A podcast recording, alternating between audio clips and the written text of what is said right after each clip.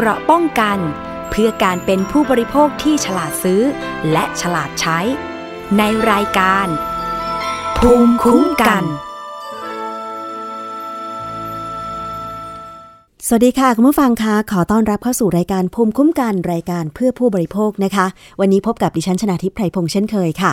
รับฟังผ่านทุกช่องทางของไทย PBS Podcast นะคะไม่ว่าจะเป็นเว็บไซต์หรือว่าแอปพลิเคชันแล้วนอกจากนั้นยังมีสถานีวิทยุทั่วประเทศเลยที่เชื่อมโยงสัญญาณนำรายการนี้ไปออกอากาศให้คุณผู้ฟังได้ฟังกันอย่างชัดเจนในพื้นที่ต่างๆนะคะรับฟังอยู่ส่วนไหนสามารถที่จะส่งข้อความส่งข้อมูลบอกดิฉันได้นะคะเข้าไปกดถูกใจที่ Facebook ของไทย PBS Podcast ได้และนอกจากนั้นค่ะยังขยายช่องทางให้คุณได้รับฟังทางสื่อสังคมออนไลน์อื่นๆนะคะอย่างเช่น YouTube เป็นต้นอันนี้ก็จะรองรับนะคะสำหรับผู้ที่อาจจะเข้าไปในเว็บไซต์ของ YouTube เป็นประจำก็เข้าไปกด Subscribe นะคะก็คือกดติดตามช่องของไทย PBS Podcast ได้ค่ะวันนี้นะคะมีหลากหลายประเด็นที่จะนำมาพูดคุยกันเป็นเรื่องราวที่มีประโยชน์ทั้งนั้นเลยนะคะไม่ว่าจะเป็นข่าวสารด้านการคุ้มครองผู้บริโภคข่าวเตือนภัยนะคะรวมถึงการทำงานคุ้มครองผู้บริโภควันนี้จะนำการเสวนาที่เกิดขึ้นในภาคใต้มาฝากคุณผู้ฟังกันคุณผู้ฟัง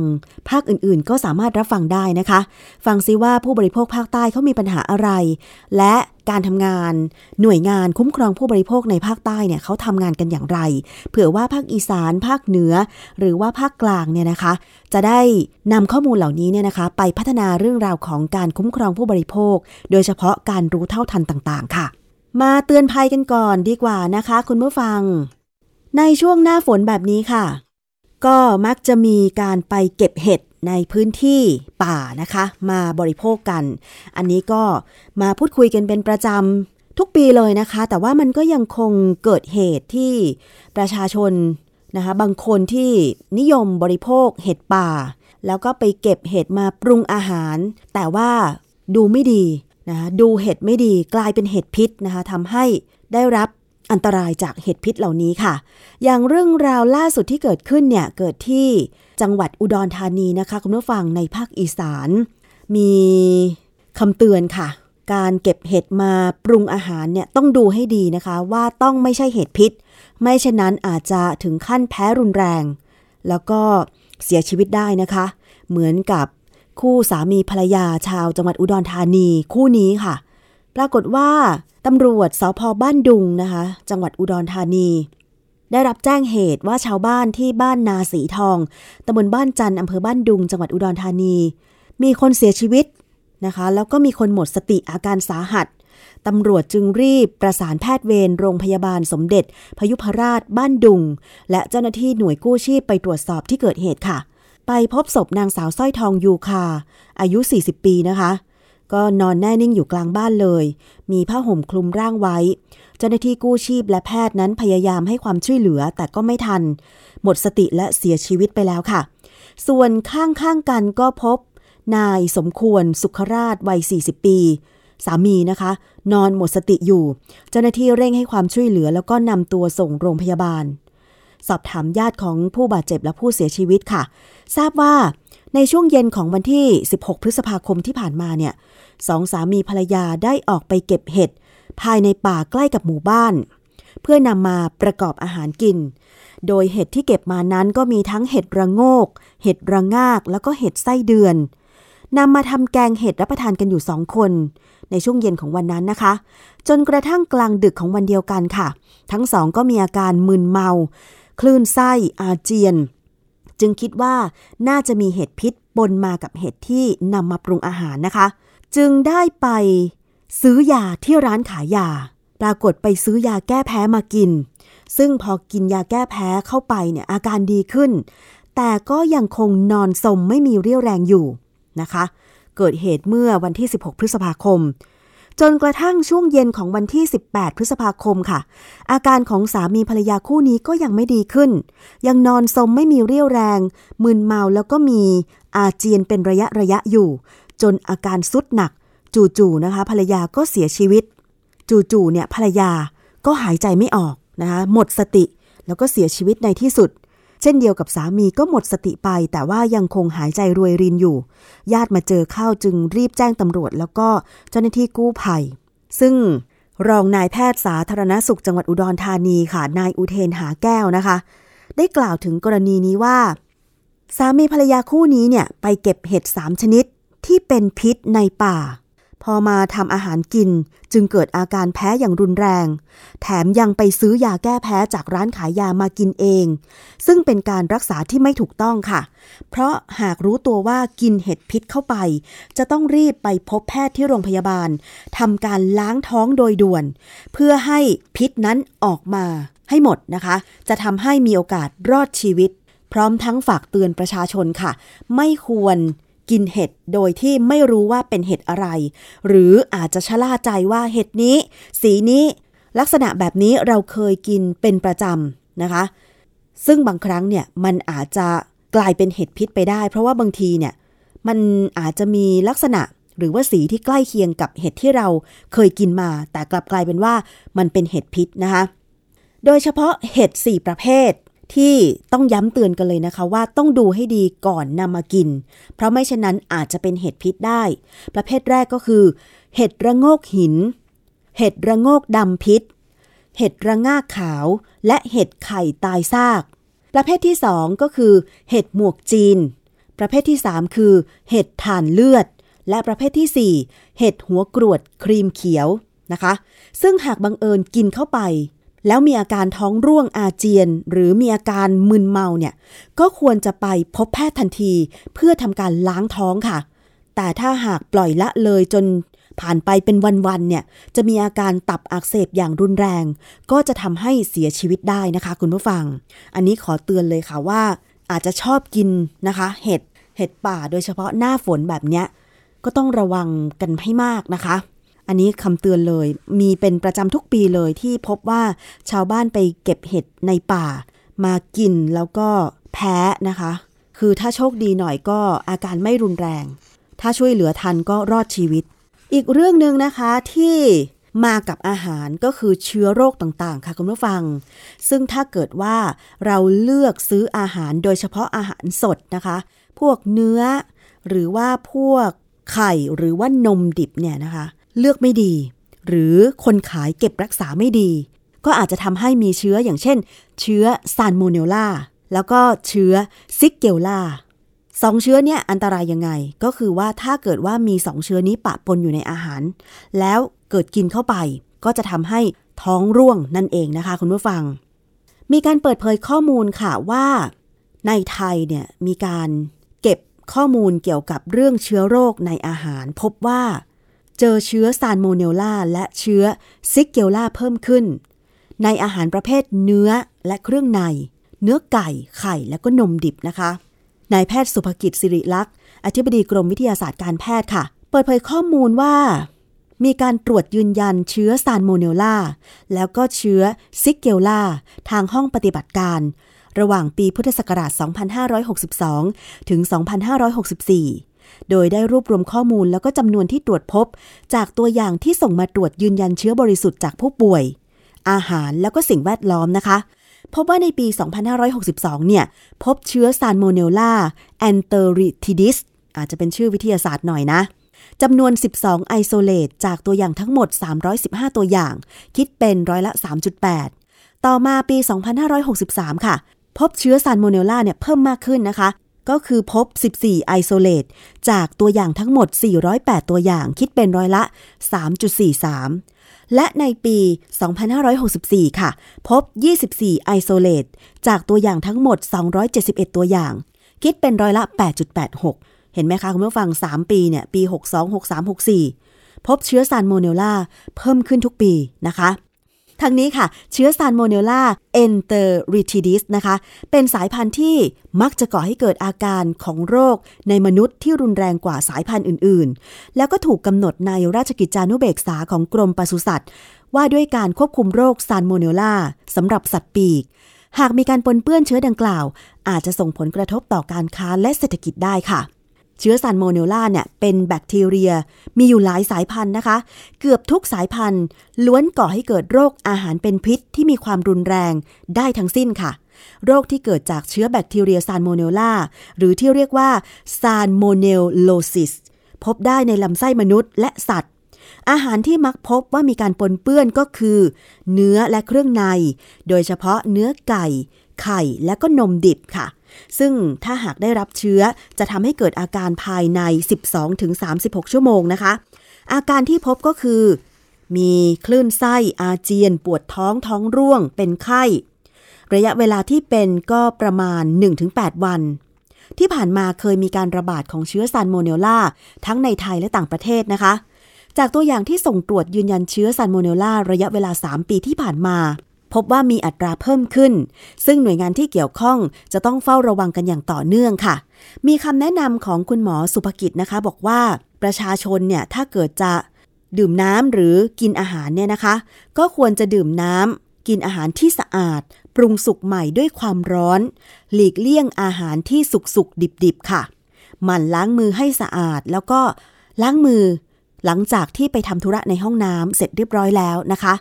ส่วนผู้ทำอาหารแม่ครัวพ่อครัวต่างๆหรือบริษัทเอกชนที่เกี่ยวข้องกับการส่งออกอาหารเนี่ยก็ควรให้ความสำคัญในการทำความสะอาดและปฏิบัติตามหลักสุขาภิบาลอาหารและน้ำอย่างเคร่งครัดนะคะผู้ปรุงอาหารมีส่วนสำคัญมากเนาะคุณผู้ฟังอย่างในต่างจังหวัดเนี่ยเวลามีงานบุญงานตามบ้านอะไรต่างๆเนี่ยก็มักจะมีพ่อครัวแม่ครัวในหมู่บ้านนั่นแหละมาช่วยกันปรุงอาหารเป็นสิ่งจำเป็นมากเลยว่าในขั้นตอนของการปรุงอาหารนะคะแม่ครัวพ่อครัวเหล่านี้ก็ต้องรักษาความสะอาดตัวเองเนาะใส่หน้ากากอนามัยกันอยู่แล้วใช่ไหมคะเพื่อป้องกันการแพร่ระบาดของโควิด -19 แต่ว่ามันก็ส่งผลดีตรงที่ว่าพอใส่หน้ากากปุ๊บเนี่ยพ่อครัวแม่ครัวก็จะได้ลดการพูดคุยใช่ไหมคะลดการแพร่กระจายของเชื้อคือมันไม่ใช่มีแค่โควิด -19 อย่างเดียวที่ออกมากับน้ำลายมันอาจจะมีเชื้ออื่นนะคะอย่างเช่นไวรัสตับอักเสบ ABC อย่างเงี้ยนะคะอันนี้ก็ติดต่อกันทางน้ำลายเหมือนกันอย่างเงี้ยนอกจากจะใส่หน้ากากตอนปรุงอาหารแล้วเนี่ยก็ต้องดูเรื่องของการล้างมือนะคะก่อนปรุงอาหารก็ต้องล้างมือพอไปเข้าห้องน้ำมาปุ๊บก็ต้องล้างมือให้สะอาดก่อนไปปรุงอาหารอีกครั้งนึงนะคะหรือแม้แต่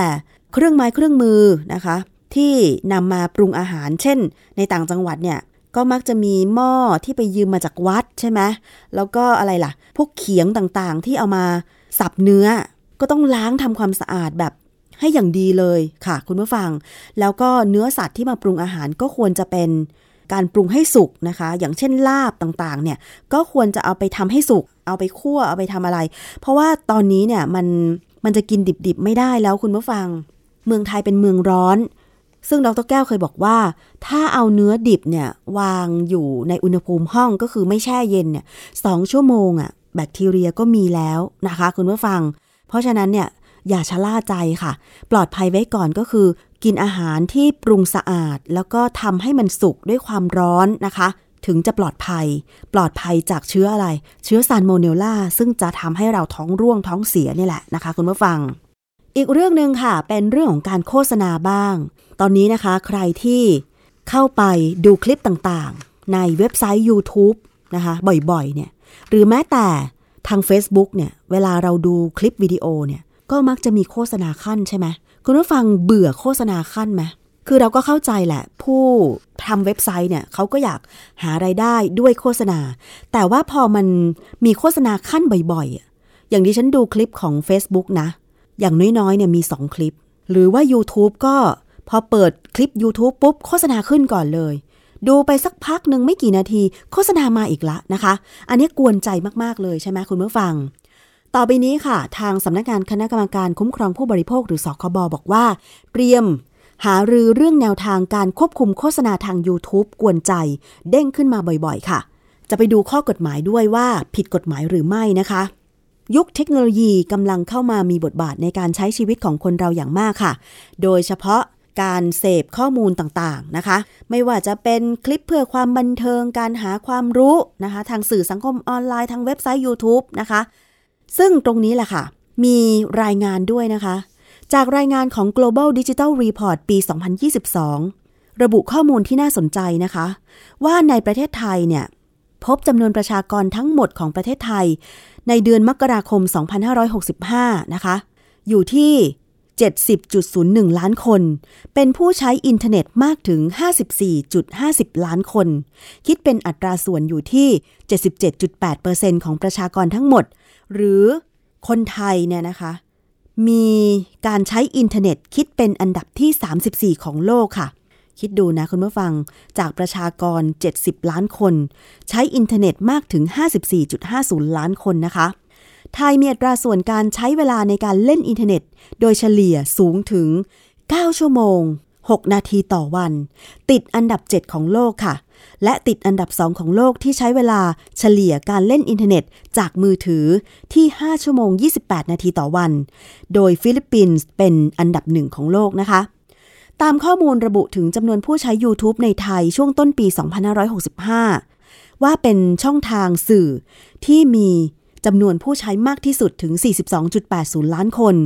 หรือเทียบเท่า 61.1% จากจำนวนประชากรทั้งหมดในจำนวนนี้นะคะเป็นผู้หญิงสูงสุดถึง 52.2% ในขณะที่เหลืออีก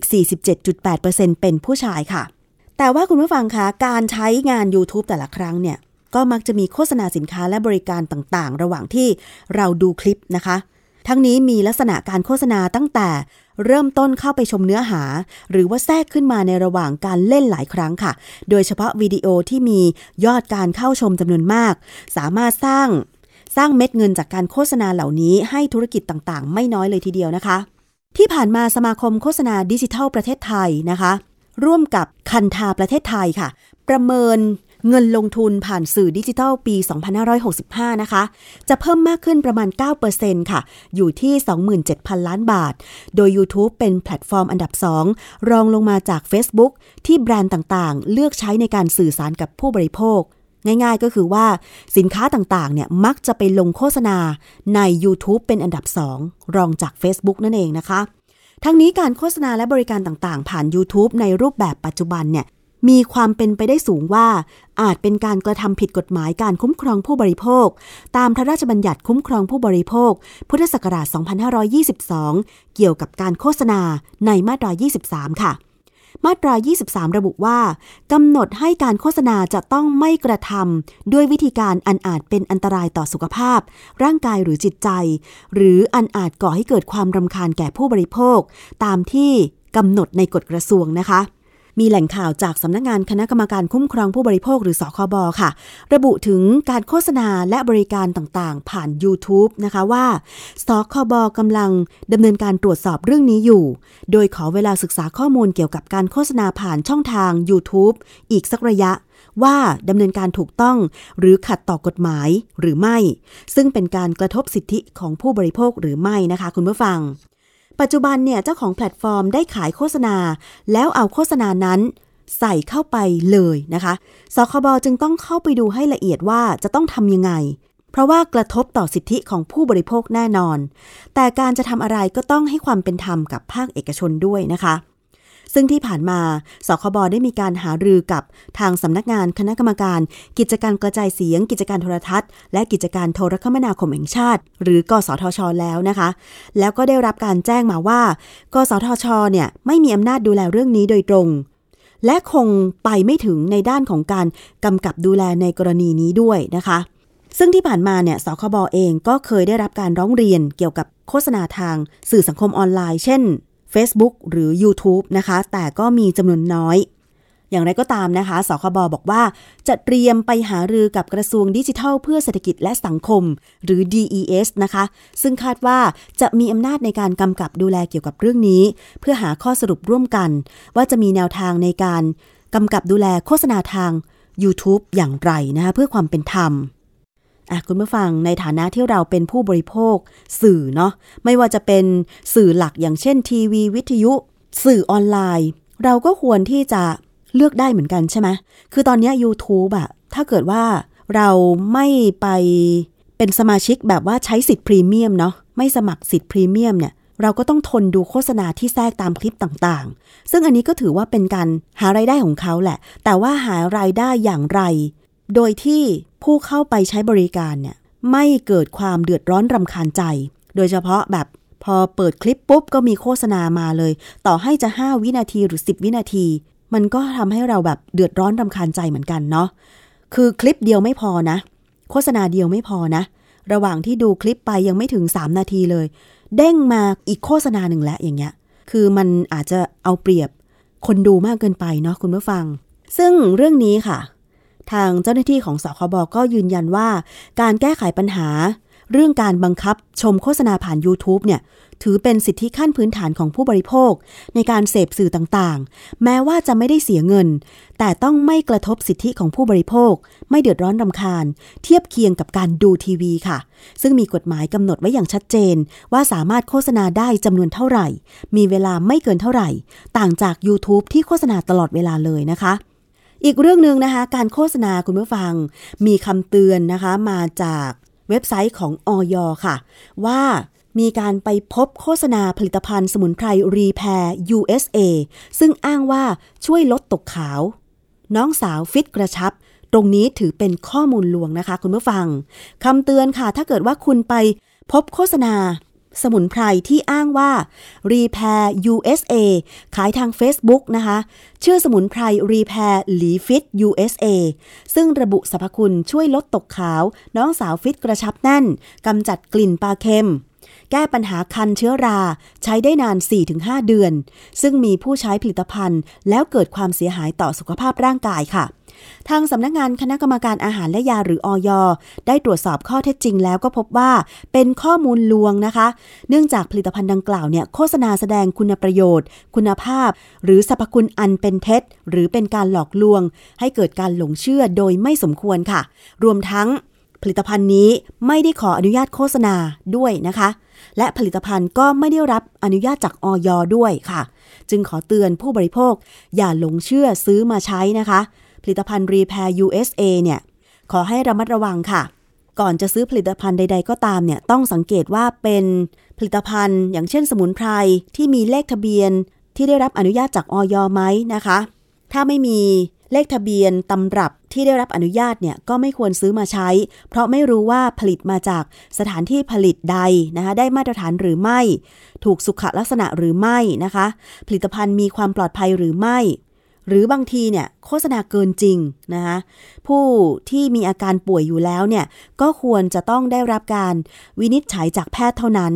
เพื่อรับการรักษาอย่างถูกต้องเพราะฉะนั้นก็สามารถที่จะตรวจสอบก่อนซื้อผลิตภัณฑ์สุขภาพต่างๆเข้าไปตรวจสอบเช็คได้เลยค่ะที่เว็บไซต์ของอย. www.fda.moph.go.th นะคะคลิกเข้าไปที่หัวข้อตรวจสอบผลิตภัณฑ์นะคะซึ่งตามกฎหมายผลิตภัณฑ์สมุนไพรเนี่ยจะต้องมีเลขทะเบียนตำรับสมุนไพรขึ้นต้นด้วยตัวอักษรภาษาอังกฤษตัว G นะคะแล้วก็มีตัวเลขต่างๆซึ่งหากพบผลิตภัณฑ์ที่ต้องสงสัยว่าจะผิดกฎหมายไม่ได้ขออนุญาตจากอย.โฆษณาเกินจริงซื้อมาใช้แล้วไม่ได้ผลหรือเป็นอันตรายต่อสุขภาพเนี่ยแจ้งร้องเรียนไปที่หมายเลขโทรศัพท์สายด่วนของอย.ได้เลยนะคะหมายเลข1556ค่ะหรือเข้าไปที่ Facebook ของอย.ก็คือ FDA ไทยได้เลยไปแจ้งนะคะเพราะว่าต้องช่วยกันเป็นหูเป็นตาด้วยเพราะบางทีเจ้าหน้าที่อย.ดูแลอาจจะไม่ทั่วถึงค่ะอีกประเด็นนึงนะคะคุณผู้ฟังอันนี้น่าสนใจมากก็คือทางสภาองค์กรของผู้บริโภคเนี่ยเขาก็มีเครือข่ายอยู่ตามภาคต่างๆใช่ไหมคะมีงานเสวนาเส้นทางการทำงานผู้บริโภคและความท้าทายในการทำงานผู้บริโภคยุคดิจิทัลจัดขึ้นที่ภาคใต้นะคะคุณผู้ฟังซึ่งตรงนี้ค่ะดิฉันก็จะขอนำการเสวนานะคะเสียงจากบางส่วนเนี่ยนะคะดิฉันจะขอนำเสียงจากการเสวนาบางส่วนมาให้คุณผู้ฟังได้รับฟังด้วยถึงสถานการณ์ปัญหาผู้บริโภคที่ภาคใต้นะคะคุณผู้ฟังภาคอื่นๆก็สามารถติดตามรับฟังกันได้แล้วก็รวมถึงการทำงานคุ้มครองผู้บริโภคนะคะว่าสามารถที่จะทำงานอะไรได้บ้างในปัจจุบันนี้นะคะซึ่งเราไปรับฟังสถานการณ์ปัญหาผู้บริโภคภาคใต้กันค่ะเรื่องของการติดตามตรวจสอบสถานการณ์หรือว่าการแจ้งเตือนภัยนะคะก็จะมีการสำรวจปัญหาผู้บริโภคในพื้นที่นะเช่นเรื่องของฟ้าทะลายโจรที่ผ่านมาเรื่องของโควิดนะคะเนื่องจากว่าพอฟ้าทะลายโจรได้รับการให้ใช้เป็นยารักษาโควิดได้เนี่ยตอนนั้นก็มีราคาค่อนข้างสูงแล้วก็มีฟ้าทะลายโจรที่ ไม่ได้รับอนุญาตนะในการผลิตนะคะก็วางจำหน่ายนะคะเราก็มีการเฝ้าระวังแล้วก็ให้ข้อมูลกับผู้บริโภคนะคะปัญหาเรื่องการซื้อขายออนไลน์ที่ต้องมีการเตือนผู้บริโภคอยู่ตลอดเวลานะคะว่าต้องมีข้อมูลอะไรบ้างประกอบการตัดสินใจแล้วก็เรื่องของการโฆษณาผลิตภัณฑ์สุขภาพเกินจริงนะคะนี่ก็เป็นประเด็นที่เราเฝ้าระวังในสื่ออยู่ตลอดเวลานะคะเรื่องของการจำหน่ายผลิตภัณฑ์ที่อย.ยกเลิกทะเบียนแล้วนะอย.ประกาศไปแล้วว่าอันเนี้ยผิดใส่สารที่เป็นอันตรายห้ามจำหน่ายแต่ว่าพอเราไปเสิร์ชหาในออนไลน์มันก็มีตลอดนี่เราก็จะเฝ้าระวังเรื่องพวกนี้เราก็แจ้งเตือนภัยผู้บริโภคค่ะมันมีการแจ้งเราจะแจ้งเตือนภัยผ่านรูปแบบสื่อต่างๆนะคะเช่นสไลด์แชร์ถ้าดูในจอก็จะมีเรื่องของการซื้อเสื้อชั้นในที่บอกว่ายี่ห้อวาโก้แต่ว่าพอเอาเข้ามาจริงไม่ใช่เนาะนะแล้วก็ไส้กรอกอะไรแบบนี้นะคะที่ก็จะมีการทำสไลด์เพื่อแจ้งเตือนภัยเนาะแล้วก็มีการเผยแพร่ผ่านเพจของหน่วยงานประจำจังหวัดนะคะทั้ง3หน่วยนี้มีเพจหมดเลยนะคะถ้าเราอยากเห็นข้อมูลเพิ่มเติมของหน่วยประจำจังหวัดเนี่ยสามารถเข้าไปได้ที่เพจของทั้ง3หน่วยนะคะก็จะมีการให้ข้อมูลกับผู้บริโภคแล้วก็มีการลงพื้นที่นะคะจัดกิจกรรมรณรงค์ให้ความรู้กับผู้บริโภคในพื้นที่นะคะอันนี้ก็จะเป็นการแจ้งเตือนภัยภารกิจที่3อาจจะไม่ค่อยถนัดเท่าไหร่นะคะแต่เราพยายามจะรวบรวมข้อมูลปัญหาของผู้บริโภคที่ประสบพบเจอ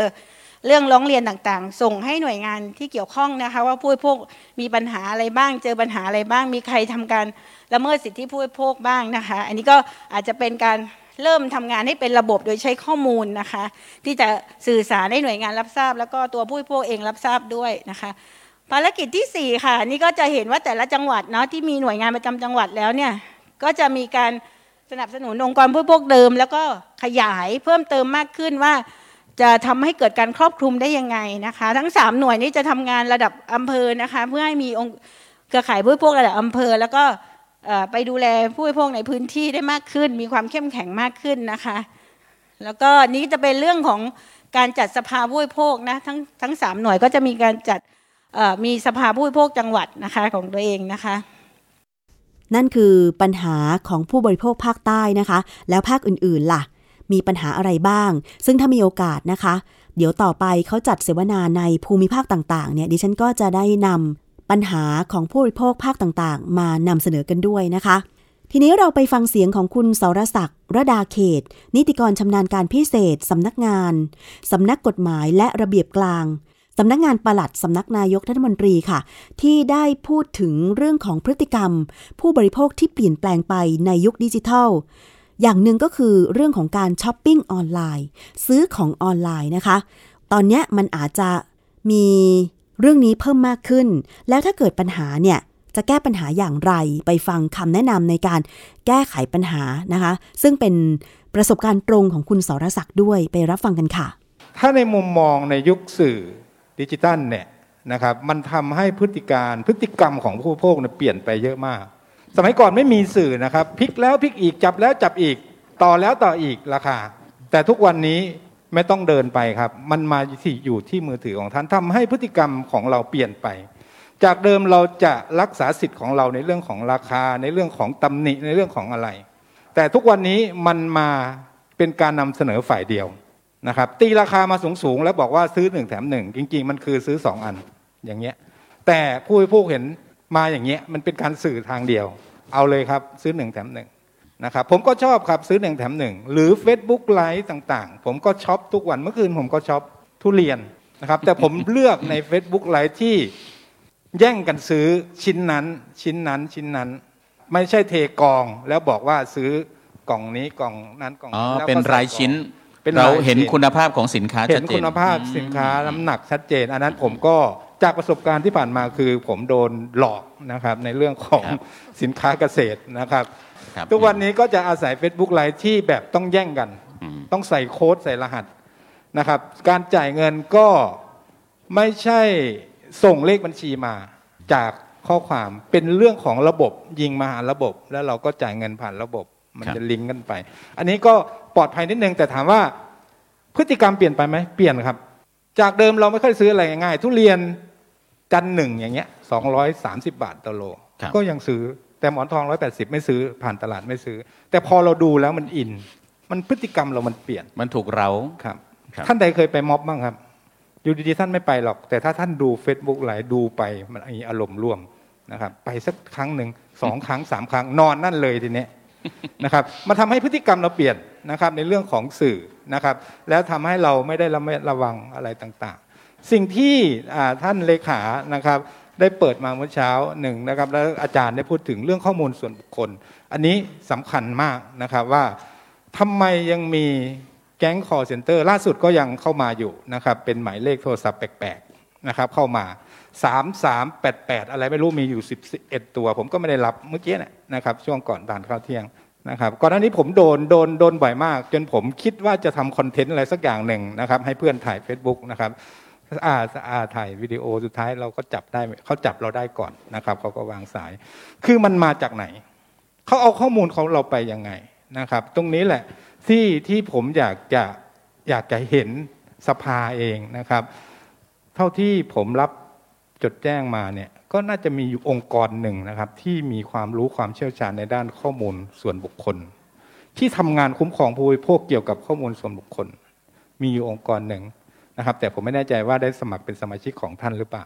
นะครับอาจจะมีการร่วมกันหรืออาจจะร่วมกับ DES นะครับหรือมหาวิทยาลัยอะไรต่างๆที่มีการเรียนการสอนได้จัดอบรมในเรื่องพวกนี้เพื่อประชาสัมพันธ์ถึงสิทธิ์ของพวกท่านนะครับหรือ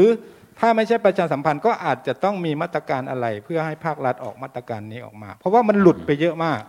นะครับหลุดไปเยอะมากส่วนองค์กรที่เป็นองค์กรของผู้บริโภคที่ได้รับแจ้งแล้วหรือยังไม่รับแจ้งสิ่งที่ผมอยากจะเห็นมากๆเลยคือทำยังไงให้คนที่ถูกหลอกไม่ว่าจะเป็นแก๊งคอลเซ็นเตอร์หรือเรื่องการซื้อของไม่ตรงปกหรือซื้อของแล้วจ่ายเงินแล้วไม่ได้ของพวกเนี้ยที่ผ่านสื่อแพลตฟอร์มต่างๆเนี่ยทำยังไงจะเป็นการช่วยเพื่อนๆชาวบ้านที่อยู่ในพื้นที่ของตัวเองให้ได้เงินคืนมันมีวิธีอยู่ครับท่านอาจจะเป็นหัวเลี้ยวหัวแรงในการที่พาไปที่สถานีตำรวจลงบันทึกแจ้งความตำรวจไปต่อที่ธนาคารระงับเบอร์ระงับการทำธุรกรรมเกี่ยวกับเลขบัญชีนี้นะครับจนกว่าจะได้เงินมานะครับผมก็เคยโดนนะครับแต่ผมอาศัยตื้อหน่อยเขาก็คืนนะครับเขาก็คืนนะครับแม้มันจะไม่ถึงหลักพันก็ตามนะครับแต่ผมก็จะไม่ยอมอันนี้ก็อยากจะเห็นอยู่เหมือนกันนะครับในส่วนของในสื่อเนี่ยมันทำให้คนผู้บริโภคมีพฤติกรรมเปลี่ยนแปลงไปนะครับเราอาจจะไม่สามารถที่จะไปให้เขาเปลี่ยนพฤติกรรมได้ไม่สามารถอยู่แล้วยากมากในการที่จะเปลี่ยนพฤติกรรมแต่อย่างน้อยเมื่อเกิดพลาดอะไรมาองค์กรของเราสามารถที่จะช่วยเหลือให้เขาได้รับความเสียหายน้อยลงได้อย่างไรหรือได้รับเงินคืนได้อย่างไรก็อยากจะเห็นตรงนี้ด้วยนั่นก็คือเสียงของคุณสรศักดิ์ ระดาเขตนิติกรชำนาญการพิเศษนะคะสำนักงานปลัดสำนักนายกรัฐมนตรีค่ะอีกท่านหนึ่งที่กล่าวในการเสวนาครั้งนี้ก็คือคุณสุภพรถิ่นวัฒนากูลรองเลขาธิการสภาองค์กรของผู้บริโภคนะคะเรื่องของอนาคตเนี่ยที่สังคมไทยจะกลายเป็นสังคมผู้สูงอายุเพราะว่าอัตราการเกิดน้อยแล้วก็คนมีอายุที่ยืนยาวมากขึ้นแต่ว่าเรื่องของการคุ้มครองผู้บริโภคในสังคมผู้สูงอายุเนี่ยสิ่งหนึ่งก็คือเรื่องของสุขภาพแล้วก็เงินออมต่างๆซึ่งเราไปฟังข้อเสนอแนะความคิดเห็นจากคุณสุภาพรกันค่ะจริงๆว่าไปแล้วผู้บริโภคนี่ไม่ได้ทุกคนนะคะที่ยังอยู่ในสังคมดิจิทัลถึงแม้ว่าเราจะบอกว่าวันนี้ไม่มีใครไม่มีมือถือก็ตามแต่วันนี้สิ่งหนึ่งที่เราต้องยอมรับก็คือว่าวันนี้คนในประเทศนี้อนาคตจะกลายเป็นผู้สูงอายุเรายังต้องยอมรับว่าคนต่างจังหวัดมีมือถือก็ใช้มือถือค่ะใช้จริงๆสำหรับการโทรเข้าโทรออกแต่แน่นอนพอเวลารัฐบาลให้จัดการในระบบมือถือเพื่อจะไปทำสวัสดิการของชีวิตทั้งหลายแหล่เนี่ยเราก็พบว่าคนกลุ่มนึงเข้าไม่ถึงที่ดิฉันต้องเปิดประเด็นนี้เพราะว่าดิฉันคิดว่าเวลาเราพูดถึงผู้บริโภคเนี่ยเราอาจจะต้องวิเคราะห์ให้ชัดว่าแน่นอนค่ะโลกดิจิทัลไปอย่างไรก็ตามแต่สิ่งหนึ่งที่จะไม่มีวันเปลี่ยนแปลงคือวันนี้คนยังต้องการมีคุณภาพชีวิตที่เราเรียกว่าเกิดแก่เจ็บตายเหมือนกันและเท่ากันทุกคนดิฉันเปิดประเด็นนี้เพราะดิฉันคิดว่าสังคมผู้สูงอายุคือสังคมที่ประเทศนี้ต้องเกิดขึ้นแน่ๆวันนี้เราอยากเห็นณวันหนึ่งที่เราเป็นผู้สูงอายุเรามีสวัสดิการเรามีคุณภาพชีวิตที่ดีเวลาเราเจ็บป่วยเราเดินเข้าโรงพยาบาลต้องไม่มีสวัสดิการต้องไม่มีการรักษาที่มีมาตรฐานที่แตกต่างกันวันหนึ่งที่เราเป็นคนแก่เราควรจะมีบำนาญ นะคะบำนาญสำหรับชีวิตเราไม่ใช่เป็นเพราะว่าเราเป็นข้าราชการเรามีบำนาญเยอะแต่ประชาชนมีบำนาญนิดเดียวดิฉันคิดว่าไม่ใช่สิ่งที่เรากำลังพูดในเชิงสิทธิผู้บริโภคไม่ว่าโลกนี้จะเป็นดิจิทัลอย่างไรก็ตามแต่การมีสิ่งที่มันเรียกว่าบำนาญของประชาชนสวัสดิการขั้นพื้นฐานของประชาชนเนี่ยดิฉันคิดว่าอันนี้ยังเป็นเรื่องที่สำคัญนะคะเหมือนกับที่ดิฉันเปิดประเด็นเมื่อกี้ว่าโลกนี้เปลี่ยนแปลงอย่างไรก็ตามแต่อะไรบางเรื่องเนี่ยมันคือเรื่องพื้นฐานที่เราต้องมีและดิฉันอยากให้พวกเราเนี่ยคิดถึงเรื่องแบบนี้ด้วยนะคะอันนี้เป็นเสียงจากบางส่วนเท่านั้นจากการเสวนาเส้นทางการทำงานผู้บริโภคและความท้าทายในการคุ้มครองผู้บริโภคยุคดิจิทัลภาคใต้นะคะเอาเป็นว่าภาคอื่นๆก็รับฟังตรงนี้แล้วก็สะท้อนปัญหากันเข้ามาได้นะคะซึ่งถ้าเกิดว่าคุณมีปัญหาเรื่องของการบริโภคหน่วยงานอย่างสภาองค์กรของผู้บริโภคมูลนิธิเพื่อผู้บริโภคหรือสคบ.ก็ยังเป็นหน่วยงานรับเรื่องร้องเรียนหลักๆนะคะที่สามารถที่จะส่งเรื่องร้องเรียนไปเพื่อทำงานในการแก้ไขปัญหาผู้บริโภคค่ะเรายังมีอีกช่วงนึงนะคะนั่นก็คือช่วงคิดก่อนเชื่อไปติดตามรับฟังกันค่ะ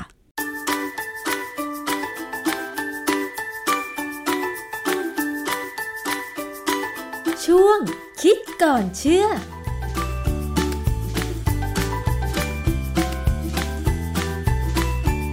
คิดก่อนเชื่อ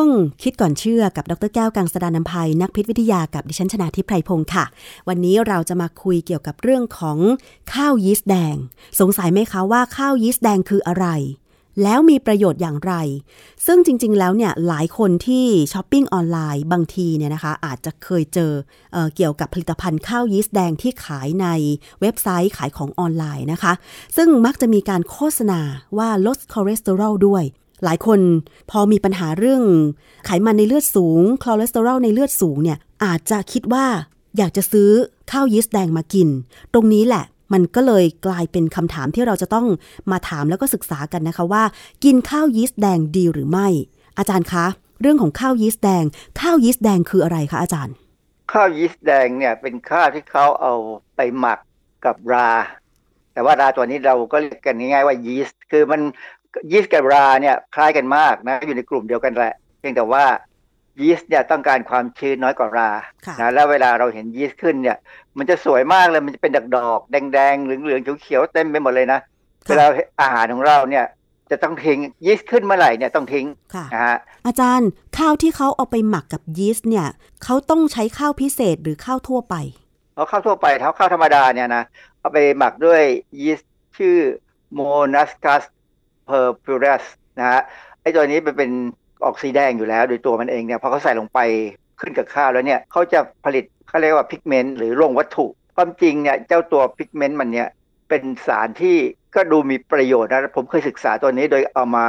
ศึกษาว่ามีฤทธิ์ต้านการก่อกลายพันธุ์หรือก่อมะเร็งไหมปรากฏว่าดีมากนะฮะซึ่งมีบทความตีพิมพ์ในวารสารของญี่ปุ่นสนใจตัวนี้มากเลยนะฮะเขามีการเอาไปทำเป็นผลิตภัณฑ์เสริมอาหารอาจารย์แล้วเมื่อก่อนเขาใช้ข้าวยีสต์แดงนี่มาทำอาหารอะไรข้าวหมูแดงเป็ดปักกิ่งคือถ้าเป็นของจริงสมัยผมเด็กๆเนี่ยเวลาเรากินหมูแดงเนี่ยมันมีกลิ่นเฉพาะซึ่งจะว่าหอมก็ไม่หอมนะมันกลิ่นเฉพาะแต่ว่าทำให้เรารู้ว่านี่คือหมูแดงและอร่อยนะฮะแต่พอปัจจุบันเนี่ยผงทำหมูแดงที่เขาขายตามซูเปอร์มาร์เก็ตแล้วเราไปซื้อมาทำหมูแดงเองเนี่ยเขาใช้สีแดงสังเคราะห์นะเขาไม่ได้ใช้ตัวพิกเมนต์ตัวนี้ถ้าใครอยากจะทำข้าวหมูแดงหรือเป็ดปักกิ่งโดยใช้ข้าวยีสต์แดงจริงๆเนี่ยให้ไปซื้อแถวร้านขายยาแถวเยาวราชจะมีขายนะฮะค่ะแล้วแพงไหมอาจารย์ก็พอสมควรนะถ้าสมมติว่าขายอย่างในแพลตฟอร์มต่างๆที่เขาขายในอะไรออนไลน์เนี่ยนะมันก็600มันมี880บาทก็มีอะไรเงี้ยมันเขาไม่ได้คุมราคานี่นะแต่ว่า 5-600 ขึ้นไปส่วนใหญ่ที่ว่าพอใช้ได้คือถ้าซื้อมาแล้วเนี่ยเราเอามาทำข้าวหมูแดงเนี่ยคงพอทำได้นะผมเคยได้ของฟรีมานะแต่ผมไม่กล้ากินนะสุดท้ายผมยอมทิ้งผมกลัวมันที่ว่ามันมีสารเคมีหลายตัวอยู่ในข้าวเนี่ยอะไรบ้างคะอาจารย์ที่เขามีการเผยแพร่กันเนี่ยนะมีโมนาคอลินซึ่งเป็นสารที่ลดคอเลสเตอรอลได้แต่ว่าเวลาเรากินยาลดคอเลสเตอรอลเนี่ยสิ่งนึงที่จะตามมาสำหรับหลายคนก็คือปวดกล้ามเนื้อมีอาการอ่อนเพลียอะไรต่ออะไรหลายๆอย่างแล้วแต่คนนะฮะเพราะฉะนั้นเนี่ยคนที่กินยาพวกสเตติน เข้าถึงหมอคนหนึ่งต้องดูแลว่ามีปัญหาอะไรไหมจะต้องเปลี่ยนยาไหมบางคนเนี่ยสุดท้ายกินไม่ได้ต้องไปทำอย่างอื่นแทนนะฮะเพราะฉะนั้นถ้าใครที่ไม่ได้กินยาบูสตาตินอยู่เนี่ยนะไม่ได้ลดคอเลสเตอรอลเนี่ยแล้วกินข้าวยีสต์แดงเนี่ยก็คงไม่เป็นปัญหาเท่าไหร่เพราะว่าในหลักการแล้วเนี่ยที่อเมริกานะเขาบอกว่าถ้าจะขึ้นทะเบียนข้าวยีสต์แดงเนี่ยจะต้องมีโมโนคลินในปริมาณต่ำมากเขาไม่บอกว่าต่ำเท่าไหร่แต่เขาบอกต่ำมากเพราะถ้าสูงขึ้นมาเมื่อไหร่ปั๊บเนี่ยข้าวนั้นจะต้องขึ้นทะเบียนเป็นยาซึ่งที่มีขายทั่วๆไปเนี่ยถ้ามีโมนาโคลินสูงเนี่ยก็ถือว่าเป็นยาตกทะเบียนคือไม่ขึ้นทะเบียนเป็นยาเพราะฉะนั้นที่อเมริกาเนี่ยเขาก็จับอยู่พอสมควรนะถ้าสมมุติว่ามีโมนาโคลินสูงแต่บ้านเราเนี่ยสูงต่ำไม่รู้เพราะผมไม่เชื่อว่าเขาวิเคราะห์นะซึ่งอันนี้จริงๆเนี่ยมันไม่ควรจะถูกต้องอาจารย์ที่เขาโฆษณาในเว็บขายของออนไลน์ที่ว่าเป็นข้าวยีสต์แดงแล้วก็โฆษณาบอกว่าลดคอเลสเตอรอลในเลือดได้เนี่ยค่ะอาจารย์พอจะบอกได้ไหมคะว่ามันเป็นสินค้าของต่างประเทศหรือว่าทำในประเทศอะคะอาจารย์อ๋อต่างประเทศก็มีคนไทยก็ทำอาจารย์ที่มหาวิทยาลัยที่ผมต่ออยู่เนี่ยนะเคยคุยกันเนี่ยนะคือเป็นอาจารย์ที่ผมนับถืออะแต่แกทำเอามาขายอะมันก็ผมก็เลยไม่รู้จะพูดยังไงนะแต่ว่าคือเขาขึ้นทะเบียนเป็นผลิตภัณฑ์เสริมอาหารซึ่งไม่ใช่ยาเข้าใจว่าคงมีโมนาโคลินเคคงไม่สูงตอนขึ้นทะเบียนเขาอาจจะขอวิเคราะห์สักครั้งหนึ่งคือมันขึ้นกับสายพันธุ์ของยีสต์ไงว่าเป็นยีสต์สายพันธุ์ไหนคือยีสต์แดงเนี่ยมันก็มีหลายสายพันธุ์มีหลายเรียกว่าสเตรนเนี่ยหลายสเตรนนะถ้าอย่างดีเนี่ยก็ทำให้เกิดสีแดงทำให้เกิดกลิ่นเกิดอะไรที่เอามาทำข้าวหมูแดงได้ดีแต่ว่าโมนาโคลินเคเนี่ยไม่ควรจะสูงแต่ว่าถ้าสูงเมื่อไหร่เนี่ยเราก็ไม่รู้เพราะว่าแม้ในอเมริกาเนี่ยเขาก็ยังบอกเลยว่าเขารับประกันไม่ได้ว่ามันมีเท่าไหร่เพราะว่าเวลาเขาไปดูที่กล่องเนี่ยเขาจะบอกว่ามีปริมาณข้าวยีสต์แดงเท่าไหร่แต่เขาไม่ได้บอกว่ามีโมนาโคลินเคเท่าไหร่อาจารย์โดยปกติแล้วเนี่ยคือการเอาข้าวยีสต์แดงมาทำหมูแดงเนี่ยก็เป็นอีกเรื่องนึงเนาะก็คือใส่ในส่วนผสมของอาหารแต่ที่เขาโฆษณาว่าเป็นผลิตภัณฑ์เสริมอาหารมันแตกต่างกันไหมข้าวยีสต์แดงที่ขายแยกประเภทกันแบบเนี้ยคือจริงๆตอนนั้นผมก็ลืมไปว่าน่าจะเอามาลองทำข้าวหมูแดงดูคือมันเป็นแคปซูลเนี่ยนะแกะออกมาเนี่ยก็จะเป็นผงแดงๆผมมีความรู้สึกว่าไม่กล้ากินเพราะผมไม่รู้ว่าผมจะกินไปทำไมเพราะผมกินยาสเตตินอยู่แล้วสุดท้ายพอมันเก็บไว้เกินปีผมก็เลยโยนทิ้งไปค่ะคือหมายความว่าถ้าสมมติว่าเราไปกินข้าวหมูแดงแล้วร้านข้าวหมูแดงเนี่ยใช้ข้าวยีสต์แดงในการทำหมูแดงอันเนี้ยมันจะมีปริมาณสารโมนาโคลินเคเนี่ยมากไหมอาจารย์ไม่น้อยมากนะคงน้อยมากคงไม่ได้สูงอะไรเพราะว่าการสารพวกนี้ไม่ได้มีเยอะนะฮะนั่นเป็นเหตุผลในความจริงเนี่ยผมเข้าใจว่ายาสเตตินโลวาสเตตินเนี่ยมันเป็นยาตัวเดียวเป็นสารตัวเดียวกันเนี่ยนะเขาสังเคราะห์นะแต่เขาสังเคราะห์ให้เหมือนกับธรรมชาติไงเพราะเขารู้ว่าคนจีนเนี่ยเขากินพวกนี้เพื่อลดคอเลสเตอรอลอยู่แล้วมันมีข้อมูลอยู่แล้วแต่ว่าสิ่งที่เกิดในธรรมชาติเนี่ยมันควบคุมปริมาณไม่ได้ยากมากบางทีมันขึ้นกับสิ่งแวดล้อมหลายๆอย่างนะฮะดังนั้นเนี่ยการสังเคราะห์ทางเคมีเนี่ยมันง่ายกว่ามันได้ของที่แน่นอนกว่าดังนั้นเนี่ยถ้าใครหวังจะกินข้าวยีสต์แดงเพื่อลดคอเลสเตอรอลถ้าเป็นคนมีคอเลสเตอรอลสูงเนี่ยนะไปคุยกับหมอก่อนว่าไหวไหมเพราะว่าถ้าไม่ไหวเนี่ยกินยาสังเคราะห์ดีกว่าเพราะว่าเรารู้ปริมาณที่จะทำให้เราลดคอเลสเตอรอลได้ตามที่ควรจะเป็นค่ะแต่อาจารย์ดิฉันกำลังเป็นห่วงว่าถ้าสมมติว่าคนที่ไม่รู้เรื่องอะไรเลยแล้วก็ไปชอบกินข้าวหมูแดงโดยเฉพาะคือดิฉันก็ไม่แน่ใจเนาะคนภาคกลางอะค่ะชอบกินข้าวหมูแดงข้าวหมูกรอบอะไรอย่างเงี้ยแล้วถ้าเกิดร้านค้านั้นน่ะเขาใช้ข้าวยีสต์แดงในการปรุงข้าวหมูแดงอยู่เป็นประจำอย่างเงี้ยแล้วเรากินบ่อยๆอย่างเงี้ยมันจะเกิดผลอะไรขึ้นอาจารย์เขาใส่น้อยมากไม่เยอะหรอกเพราะมันแพงอ๋อเหรอเผลอๆเขาจะผสมกับสีสังเคราะห์เอาอ่ะสิทีนี้ปัญหากันหนึ่งของไอ้ข้าวยีสต์แดงเนี่ยนะบางครั้งเนี่ยยีสต์มันจะสร้างสารพิษออกมาได้ตัวหนึ่งคือซิตรินินเนี่ยเป็นสารพิษที่ทำให้ไตวายแต่ว่าก็คงไม่เยอะนะฮะคงไม่เยอะเท่าไหร่แต่เขาก็จะต้องวิเคราะห์ดูคือบ้านเราเนี่ยคงไม่ได้สั่งให้วิเคราะห์ตัวนี้หรอกเพราะไม่คิดว่าจะมีแต่ว่าโอกาสที่มันจะจับพระจับผลูมีอ่ะเป็นไปได้เพราะที่อเมริกาเนี่ยเขาเจอเขาก็ต้องเอาเรื่องนะฮะว่ายี่ห้อไหนเป็นยังไงเพราะฉะนั้นเนี่ยในความเป็นจริงเนี่ยถ้าเป็นผลิตภัณฑ์เสริมอาหารควรจะต้องมีการสั่งวิเคราะห์ตัวนี้ก่อนทุกล็อตเนี่ยเพื่อให้มันมั่นคงให้มันแน่นอนว่าไม่มีซิตรินินเนี่ยเคยมีปัญหาปนเปื้อนในธัญพืชที่เราส่งไปต่างประเทศคือข้าวนี่แหละมันเกิดจากพวกยาพวกราพวกเพนิซิลเลียมแต่ว่ายีสต์ก็สร้างได้คือพวกราพวกแบ บคทีเรียเนี่ยบางทีเขาสร้างอะไรแปลกๆได้ข้ามไปข้ามมากันได้โดยระบุลำบากมันขึ้นกับสิ่งแวดล้อมค่ะสิ่งหนึ่งที่น่าสนใจคือที่อเมริกา NIH หรือกระทรวงสาธารณสุขของเขาเนี่ยเขาแนะนำเขามีบทความนึงเลยแนะนำเขาบอกว่าอย่ากินข้าวยีสต์แดงเพื่อเลี่ยงการพบแพทย์ที่ดูแลปัญหาสุขภาพคือบางคนเนี่ยไม่อยากไปหาหมอเพราะว่าเดี๋ยวหมอสั่งให้กินสเตตินอันที่1สเตตินก็แพงนะที่แบบของดีแต่แพงนะฮะอันที่2คือกินสเตตินแล้วบางทีปวดเมื่อยทีนี้ถ้าไปกินข้าวยีสต์แดงในปริมาณที่จะลดคอเลสเตอรอลได้มันก็ต้องปวดเมื่อยเหมือนกันแหละเพราะมันก็มีสารที่เป็นพวกสเตตินเหมือนกันที่สำคัญคือห้ามกินขณะตั้งครรภ์มีลูกกำลังจะมีลูกหรือให้นมลูกเพราะฉะนั้นผมก็เพิ่งได้ความรู้ใหม่นะว่าเพราะนั้นอย่ากินข้าวหมูแดงนะ uh-huh. ระหว่างที่ท้องหรือให้นมลูกนะถ้าเป็นข้าวหมูแดงแท้ๆนะแต่ถ้าเป็นข้าวหมูแดงที่ใช้สีสังเคราะห์สีแดงเนี่ยนะอาหารกินได้ใช่ไหมมันก็ไม่ดีอ่ะ สีพวกนี้มีความปลอดภัยในระดับหนึ่งส่วนใหญ่คนที่ตั้งท้องหรือคนที่ให้นมลูกเนี่ยควรจะระวังเรื่องการกินอาหารให้มากที่สุดอย่าพยายามกินอะไรที่เป็นสารเคมีที่เขาสังเคราะห์ขึ้นมาพยายามกินอาหารธรรมชาติดีกว่าแล้วเขาบอกว่าถ้าจะกินข้าวยีสต์แดงเนี่ยเป็นไปได้เนี่ยควรจะปรึกษาผู้รู้ก่อนคือใครคือผู้รู้ในบ้านเราผมก็ไม่รู้เพราะผมไม่ใช่ผู้รู้ผู้นั้นหมอคุยกับหมอแล้วหมอก็ยังบอกเลยอย่าไปกินถ้าใช่ไปกินข้าวยีสต์แดงเพื่อลดคอเลสเตอรอลเลยเนี่ยจะมีหมอไว้ทำไมเพราะหมอถ้าเป็นหมอเนี่ยหมอก็จ่ายสเตตินอยู่แล้วอาจารย์ช่วยเตือนหน่อยว่านอกจากต้องระวังการกินข้าวหมูแดงหรือว่าร้านค้าข้าวหมูแดงอะไรต่างๆเนี่ยโดยเฉพาะผลิตภัณฑ์ที่มีขายทางออนไลน์เนี่ยค่ะอาจารย์คือบางทีอาจจะดูไม่ละเอียดอะว่า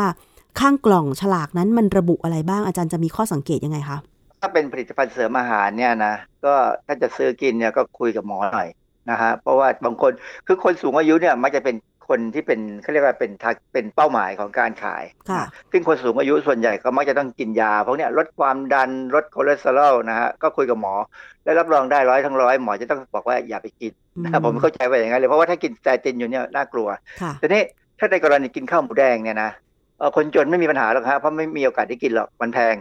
คนรวยที่ประเภทกินข้าวหมูแดงตามห้างใหญ่ๆอะไรเนี่ยนะมันมีร้านข้าวหมูแดงระดับไฮเอ็นนะซึ่งเขาใช้พวกนี้ทำอ่ะเพราะมันหอมมันจะหอมรสชาติมันจะดีนะเป็ดปักกิ่งด้วยที่สีแดงๆใช่ไหมอาจารย์ใช่นะฮะเราก็ไม่ได้กินบ่อยหรอกนะยกเว้นกินบ่อยมันก็เบื่อมันเลี่ยนนะดังนั้นจริงๆเนี่ยอาหารจีนเนี่ยเขาฉลาดนะคือเขารู้ว่าข้าวหมูแดงมันก็ได้คอเลสเตอรอลใช่ไหมคือหมูเนี่ยมีคอเลสเตอรอลพอถ้าเป็นข้าวหมูแดงเนี่ยมันก็มีสารที่ไปลดการสร้างคอเลสเตอรอลในร่างกายเราได้ก็ทำให้น่าจะดีขึ้นสุขภาพน่าจะดีขึ้นเพียงแต่ว่าอย่ากินบ่อยค่ะ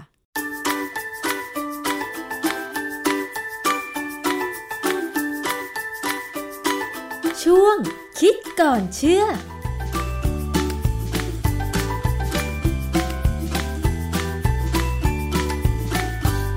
และนั่นก็คือช่วงคิดก่อนเชื่อนะคะกับดร.แก้วกังสดาลอำไพนักพิษวิทยาค่ะวันนี้หมดเวลาลงแล้วค่ะขอบคุณมากสำหรับการติดตามรับฟัง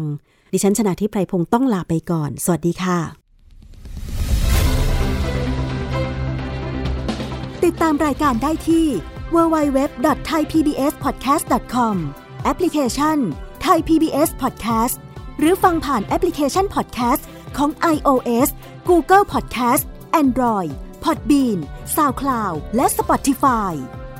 ติดตามความเคลื่อนไหวของรายการและแสดงความคิดเห็นโดยกดถูกใจที่ facebook.com/thaipbspodcast